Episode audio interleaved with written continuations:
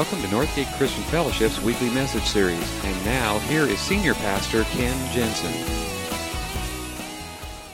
Well, a couple of weeks ago, we started a series, and we're kind of right in the middle of it, We called Losing My Religion. And um, the whole crux of it is that there's a lot of stuff that gets added on to a very simple, straightforward message. And sometimes that stuff gets so huge, it gets in the way. Sometimes it's, it's just stupid stuff, like people burning books, you know. Uh, sometimes it's kind of cruel stuff, like picketing funerals and making a lot of noise. Um, sometimes it's even good stuff, you know, just the good stuff that we do um, for all the wrong reasons. And so, for this whole series, the, the working definition that we're using when we're talking about religion is anything that I do or you do to try to earn God's favor to, to try to win his love, to try to get him to think well of me. And that can be a lot of good things that we do, but anything that I do to try to get God's love, that's religion. Okay? And that can become toxic. It can sometimes become toxic and, and, and lead to um, all kinds of performance. You know, I got I to prove my way, conformity. We, we focus on the outside, the externals, which often leads to hypocrisy. But at the heart of it, there's something very, very pure. And if you can get past the religion, the, the good and the bad, um, there's a very simple message to it. And it's really what we're talking about this morning. Um, I had the opportunity. Uh, last month, my wife and I went to visit our son in Rome. Uh, he's in school there. Actually, he's done now, but we went to visit him before he came home. And uh, we went, and if, you've ever go, if you ever get the chance to go to Rome, just do it. Do it. There is so much to see. And, and I just want to show you. I, you didn't think you were coming to see home movies today, did you? what I did on my spring vacation. Um, but I just want to show you. This actually, this is not my picture because we weren't allowed to take pictures here. Um, we had to buy the postcard in the gift shop. Um, but that's the catacombs, and, and it's it's that's where first century church met. Those early first century believers. There's actually churches, chapels that are carved into the rock. And, and there's very narrow, you can't get this feel of it, but that's very narrow passageways. And those little cutouts in the wall where they would bury their dead because they couldn't bury them where everybody else did because the religion was off, outlawed. So they literally met underground. And, and that, that was just so powerful, so powerful. And then the very next day, this is where we went. St. Peter's Basilica, which is like the extreme opposite of an underground catacomb, okay? It's so, it's huge. I, am told it can seat 60,000 people. And it is so beautiful. It is ornate. There are golden altars. There's inlaid marble tile floor. That's just incredible, like without grout. You know, just beautiful, beautiful handiwork. And, and, and I, believe me, I, I think that's wonderful. I, I really do, although it, it kind of points out the difference between the simple faith and, and what it can become. And, and I do believe in giving God our best, and I think it's a, it's a wonderful tribute to give God the very, very best. Um, but, but it just points out, I was thinking about it as I was preparing for this series and, and walking those streets and seeing the contrast between when it was an outlawed religion to when it became the law of the land, the religion of the land. Huge difference. Huge difference. And then we went one more place. And, and I got to tell you, this is the most moving place I have ever been to in my life the Colosseum. And I stood there. I remember standing there and just, surprise, surprise, weeping. to think what went, what went on. And, and you, the, the floor is gone. You can see they've tried to kind of recreate a little bit of the lower part, but the flooring of that is gone. But the, all that underground was where prisoners were held, where the, where the animals were held, where the gladiators met, okay? All of that underground. And then they came up and gladiator fights, all kinds of things. But what struck me was the number of believers, thousands of believers, who lost their lives rather than give up their faith. And, and it was just moving to me to, to think about that. And there's one more picture I want to show you. And you probably can't make it here, but let me show you. Right here, there's a cross. And what was once a place of torture and, and destruction of those who would follow the cross, a cross now stands. And uh, it's just, just powerful. And I, and I was thinking about that. What is it that made people do that? Why would someone give up their life rather than give up their faith? And I'll tell you, it's not because of golden altars, and it's not because of inlaid tile, marble tile, and it's, it's really not even about a religious system or, or a great moral and ethical code to live by. That's not what people give their lives for. What they gave their lives for were two simple things a wooden cross and an empty grave. And when you strip it all down, when you get past all the religion stuff, it really comes down to that. In fact, that's what Paul wrote about. He wrote a letter to a church in a city called Corinth. And this is what he, this is what he wrote to them. 1 Corinthians, if you want to follow along, chapter 15, um, which, if you don't know, this is just a letter. And then it's got all these numbers by it so we can all get on the same page. But that's what that's all about. This is what Paul wrote to this church. He said, What I received, I passed on to you as of first importance that Christ died for our sins according to the scriptures that he was buried, that he ra- was raised on the third day according to the scriptures, and that he appeared to Peter and then to the twelve. And after that, he appeared to more than 500 of the brothers and sisters at the same time, most of whom are still living, though some have fallen asleep. Then he appeared to James, then to all the apostles, and last of all, he appeared to me. What Paul is saying is, if you can get past the religion, if you strip it all down, if it comes down to the, the absolute essentials, this is it a wooden cross and an empty grave. And if you think about it, there is nothing religious, religious about that. Nothing religious about that. Resurrection is better than religion. it's better than religion. It's more powerful than religion. It is beyond religion, transcends religion. In fact, he goes on. And he says, This is so important. This is so critical to our faith that he says, If Christ has not been raised, then our preaching is useless, and so is your faith. More than that, we are then found to be false witnesses about God, for we have testified about God that he raised Christ from the dead. But he did not raise him if in fact the dead are not raised. For if the dead are not raised, then Christ has not been raised either. And if Christ has not been raised, then your faith is futile. You're still in your sins. And then those who have fallen asleep in Christ are lost. If only for this life we have hope in Christ, we are, be, we are to be pitied more than all others. But Christ has indeed been raised from the dead, the first fruits of those who have fallen asleep. For since death came through a human being, the resurrection of the dead also comes through a human being. For as in Adam all die, so in Christ all will be made alive. What he is saying in that little paragraph is if you take away the resurrection, the rest of it doesn't matter.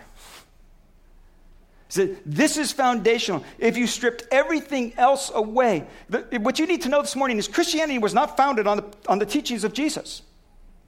It was not birthed on the, on the moral code, the ethical code of Jesus. It was not birthed on the miracles of Jesus. It was birthed on a single human event in history resurrection, what we celebrate this morning. And Paul says, without that, it's nothing else. In fact, he says if there's no resurrection, then, then Christianity is just another religion. That's what he says. You're, if Christ has not been raised, then our preaching is useless. Now, I know some people say all preaching is useless. I know some preachers who say all preaching is useless, but our preaching is useless, and so is your faith. He says it means nothing if there's not a resurrection. It's just another religion. So go ahead, pick one.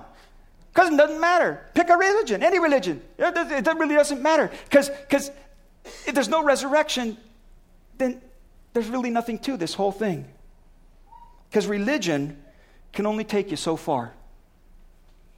C.S. Lewis wrote a book. For those of you who don't know, C.S. Lewis, um, he was an Oxford professor and uh, lived in the 40s, 50s, 60s. And um, he didn't come to Christ until very, very late in his life. In fact, he was an atheist for most of his life, and he decided to investigate the, the, claims of Christ, which led him to a faith in Christ. But he wrote a book called the Abol- he wrote a number of books. This one's called The Abolition of Man. And in that, he did research and just all of the major world religions, in fact, even the minor religions, every religion, he said, and what he did was investigating them all, he found that there are eight common commandments in all religions. That no matter what else all religions disagree on, there are eight things that every religion in this world agrees on. Every religion. So, no matter what your religious background, no matter what your church background, even if you have no background, these things are common to all religions. Let me, let me read them to you. Every religion has some form of these eight commandments. Do not harm others in word or deed. Second one, honor your parents. Every religion has some form of commandment that says, be kind to siblings and to the elderly. Be honest in your business dealings. Don't lie. Don't have sex with another person's spouse. Care for those who are weaker. And put others first. All religions of the world have those, at least those eight commandments in common. All religions do. Now, here's the thing. We're going to a little audience participation this morning, okay? So here's what we're going to do. We're going to go through these eight commandments. And what I'd like you to do is just raise your hand, okay? So first one, if you have ever, ever done anything, either by a word spoken or something you've done, and hurt somebody else, just raise your hand. Come on, be honest, okay? All right, okay, very good. Um, if you at any time in your life ever dishonored your parents, raise your hands, okay? Um, anybody here ever been mean to your brother or sister? like this morning, you know? Okay, Anybody here ever in any business transaction, any business deal, any purchase, been a little less than completely honest? All right? Anybody here ever told a lie? Okay, now this next one I know everybody's getting really nervous. you're, you're looking at that list and we're working our way down and we're going, uh oh. Oh, this is going to be really embarrassing. I, maybe he'll skip that one. Okay, so let's do it this way. How many have ever read a book, watched a TV program, or been to a movie in which one of the characters had sex with another person's spouse? Okay, all right, okay, we got through that one. Here's the point all religion can do is set the standard, and we don't live up to it. See, that's, that's, that's where religion can only get you so far. Religion can say, this is the standard, this is God's standard. But it doesn't give us the power to live up to Him. And every religion in this world, every religion will tell you these things, those eight things, those are the essentials. If nothing else, those eight commandments are essential. And in fact, you don't even need religion to tell you that. You don't need religion to tell you, because you, you don't even live up to your own standards. None of us do. I let myself down, I disappoint myself. And, and, and all of this laying of standards just, it doesn't make it. In fact, if you want to talk about standards, read Jesus' Sermon on the Mount. Because he, he ups the ante. He goes beyond your behavior and your actions. He says it has to do with your heart and the attitudes and the stuff that goes on in your mind that nobody else sees. You want standards, they're there. And we all know that because we have all got them, religious or not. And religion can only take you that far. That's what Paul's talking about here. If you've ever had to apologize for something you've done to somebody else, if you've ever felt like you've had to make up for a wrong you committed, if you ever had to pay back something that you took, you've fallen short of the standard. You've fallen short of your own standard. And what we need is something completely different. And the resurrection changes the conversation, it shifts it completely in another direction. Paul says, it's so important that, that we hinge everything on this, not, not the religious standards, but our very lives hinge on this. And that's why the early church so insisted on it. That's why they were willing to give their lives for it because they said, this is the truth. This is something that, that nobody else offers. And they were willing to die for it. And they preached it, it was central to the message. And Paul says, in fact, more than that, if there's no resurrection, we are found to be false witnesses about God, for we've testified about God that He raised Christ from the dead. He says that's our message. If, if that's not true, then, then we're just liars. We're perpetuating a hoax. You know, we're just, we're just continuing a lie. He says it's not a lie. It's not a hoax. It's not a conspiracy. It wasn't mass hallucinations. Because after he rose from the dead, he didn't just go right up to heaven, he appeared over and over again, sometimes one on one, sometimes two on one, sometimes in large crowds. It says he appeared to Peter and then to the 12. After that, he appeared to more than 500 of the brothers and sisters at the same time, most of whom are still living. At the time he wrote this, he said, You can check this out for yourself. You can interview people who actually saw him. It's that important. Without the resurrection, it's just another religion. And with that, without the resurrection, then we're found to be failures. And religion condemns us for our failures. Paul said, And if Christ has not been raised, your faith is futile, and you are sin- still in your sins. See, what is also common to all religion, setting the standard, None, nobody lives up to it. What's common to all religions is we fail to meet the standard. And we know that because all religions offer ways to how do you, how do you fix that problem. So, religion just leaves me condemned. There, there's no hope for me because I can't live up to that standard. And the truth is, nobody is as good as they appear to be. nobody. Not me. Not you. Nobody's as good as we appear to be. And, and so what he says is, and well, actually, what we do is um, we say things like, well, I'm only human. See, that not being able to live up to the standard, the Bible calls that sin. We don't like the word sin, so we use a different word. What word do we use instead? Mistake. Mistake. We don't want to say sin, we just we make a mistake. I just I just made a mistake. Listen, not getting your checkbook to balance is a mistake. Forgetting to carry the decimal point is a mistake. Padding your expense account, dealing deceitfully in a transaction, violating your marriage vows, that's not a mistake. that's something very, very different. And the excuse that we use is, but, but I'm only human. I mean, nobody's perfect. And, and Paul would say, exactly right. That's the problem. He says, What the law was powerless to do, in that it was weakened by the sinful nature, God did by sending his own son in the likeness of sinful man to be a sin offering. What he says is here's the problem it's in us. It's in us. It's in me. It's in you. It, it's in our nature. And, and again, we don't want to think of ourselves as being sinful. We don't want to think of ourselves as having a sinful nature. And so we use words like mistake. And, and even church people, even religious people say, well, yeah, yeah, I'm not perfect, but I'm not that bad. I'm a pretty good guy. And the problem is that we're always comparing ourselves with each other. We never compare ourselves with God.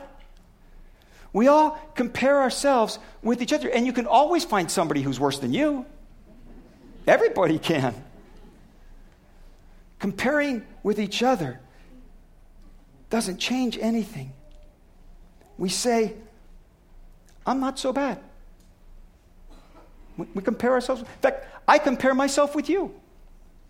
I do. And I'm a professional. you know, I'm a professional Christian. I mean, it's like, you know, you're down here, Billy Graham's up here, and I'm somewhere in the middle. That, that, that's, you know, that's where I fit. Because it's my job, you know? I'm a pretty good guy. As long as I'm comparing myself to somebody else, that's where, that's where it falls on the scale. Says, no, the problem is there is a sin nature, and you don't see it because you've just gotten used to it.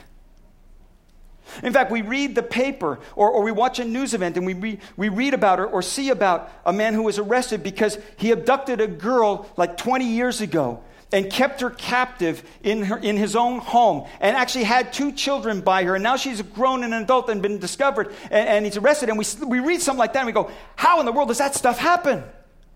Who could do such a thing?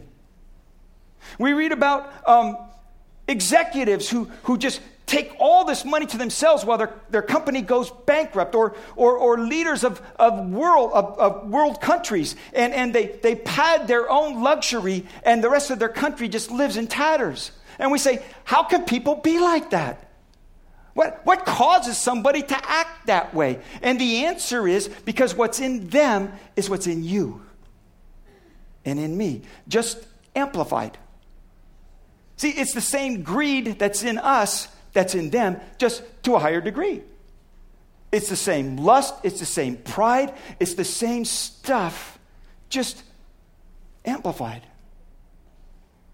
And that's why the resurrection is so important because we know what we ought to do, but we don't do it. And what happens is that puts us at odds with God. The religion says, This is what you ought not do, and I do it anyway. And when I do, it puts me at odds with God because that's what sin does. Sin destroys. Sin destroys relationships. You know that in your own human relationships. If you have done something to hurt a friend, it damages the relationship, destroys the relationship. And then you feel like the rest of your life, you got to keep apologizing. You got to keep doing something to make up for it if you want to have this relationship. The same thing happens in your relationship with God. What's in them is what's in me, and what's in me causes me to be separated from God. And that's the inadequacy of religion. He says it's not because it's wrong, it's because it's rendered powerless by what's in us. What we need is a different answer. What we need is grace. And the resurrection is the proof of the power of grace. See, that's what the resurrection, that's why it's so critical. Because it says, not only did Jesus take my sins upon him when he died on the cross, and when he was buried, he took to death those things that put me to death, but the resurrection says he's got power over death and sin and hell. That, that he is powerful, that he can really change my life, that his grace wins. His grace is powerful. Powerful not, not just to forgive my past, but to set me on a right course now. That's why the resurrection is so important because it all comes down to God's grace, what He has done for us, not what we do for Him, what He has done for us. And, and says that's what it comes down to. It's grace. And He says, by the grace of God, not by the things that I've done, not by how, how zealous I am in my religion, not how, how good I am at rule keeping. He says, by the grace of God, I am what I am. And His grace to me was not without effect. Grace is powerful stuff, and we are in desperate need of it. And the resurrection says it's available. Without the resurrection, it's just another religion, and I'm still condemned in my sin. But His grace says, no, there's something new, there's something different. And not only for this life, there is an assurance about my future. See, without the resurrection, I have no assurance about my future. If Christ has not been raised, then those who have fallen asleep in Christ are lost. For if only for this life we have hope in Christ, we are of all people most to be pitied. Said if there's no resurrection, then we're just wasting our time. We're pitiful. because we put our hope into something that never was and never will be. And we've got no assurance of anything if there's no resurrection. See, what the resurrection says is there is more to life, that you were meant for something more. And every time, every time that you see something or say to, and say to yourself something along the lines of, but that's not right. That's not fair. That's not the way it's supposed to be. You know where that comes from? That comes from the heart cry, that inner longing that things should be made right. And what the resurrection says is that someday, someday it will all be made right. This longing we have for fairness, this longing we have for rightness, this longing that we have for things that, that should be and are not, is that cry for eternity. And the resurrection says it's a reality. It is a reality. See, the best that religion can do is make us aware of our need, set the standard, and then just show us how miserably we fail it. That's the best religion can do. And, and, and religions might say, okay, so do this and give it your best shot and good luck. and we'll see you on the other side, maybe. Resurrection says, no. This is real stuff. And you've got it available to you. He says that the dead are not raised. And then he quotes the Epicurean philosophers who said, Let us eat and drink, for tomorrow we die. And he's not saying we should be pitied because we missing, we're missing the party. what he's saying is this philosophy that this is all there is in life, and so get everything you can out of it and make it as enjoyable as you possibly can and live the best and, and most luxurious and whatever you can get. That's it. That's what he's saying.